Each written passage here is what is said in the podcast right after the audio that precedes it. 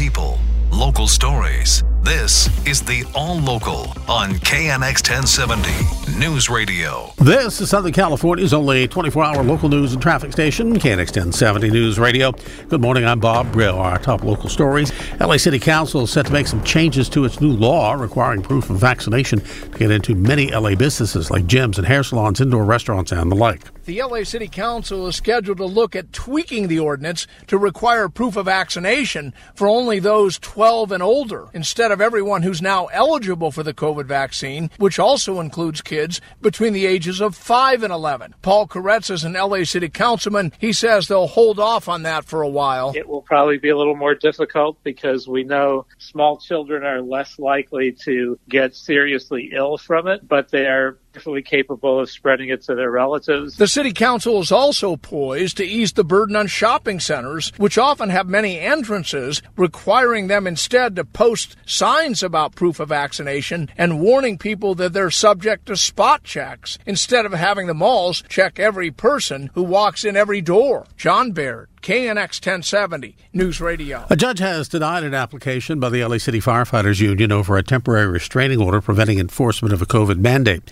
The judge said there's no immediate need for it, but did schedule a hearing on December 2nd on whether a preliminary injunction should be issued. City employees must show full proof of vaccine compliance by the end of the workday on December 18th or face possible termination. The union warned of staffing shortages and poor labor relations if the TRO was not issued. And LA leaders want to keep large companies from making the local housing crisis worse.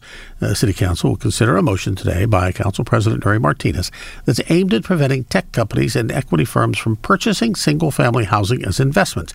If the motion is passed, it could help keep affordable homes in reach of potential buyers. Voting underway on a new contract between the 60,000 member IATSE union and the major Hollywood studios. The voting will end Sunday and results are expected on Monday.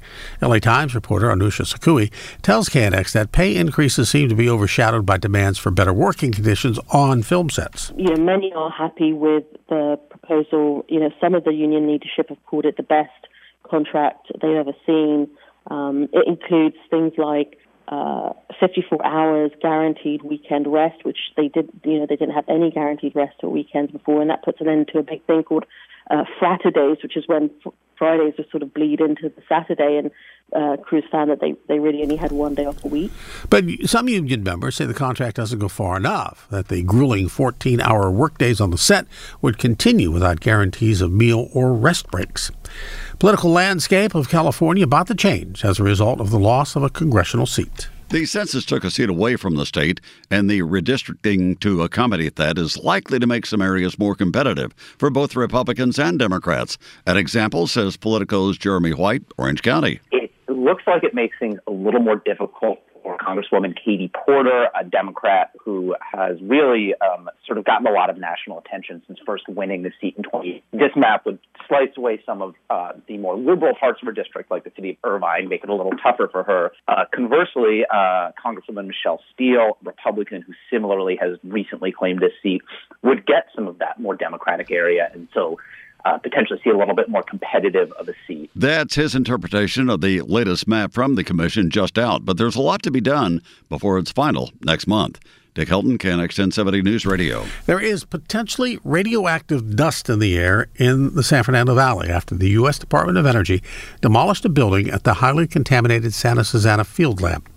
The building was part of a complex used to develop nuclear reactors, and NBC4 reports that it might not be the first time radioactive dust and ash has traveled to nearby neighborhoods.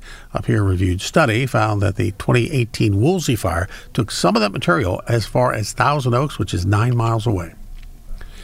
One suspect has been killed, another wounded in a shooting involving a sheriff's deputy at a gas station in the city of Commerce.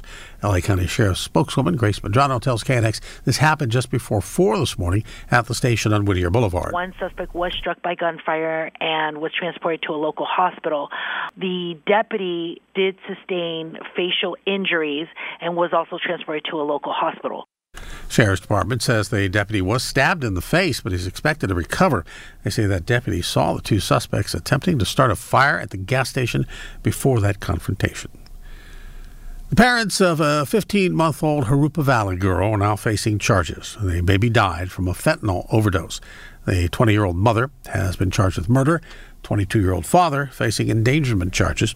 Riverside County Sheriff's investigators cited evidence that allegedly shows that that couple was responsible for the fentanyl that was ingested.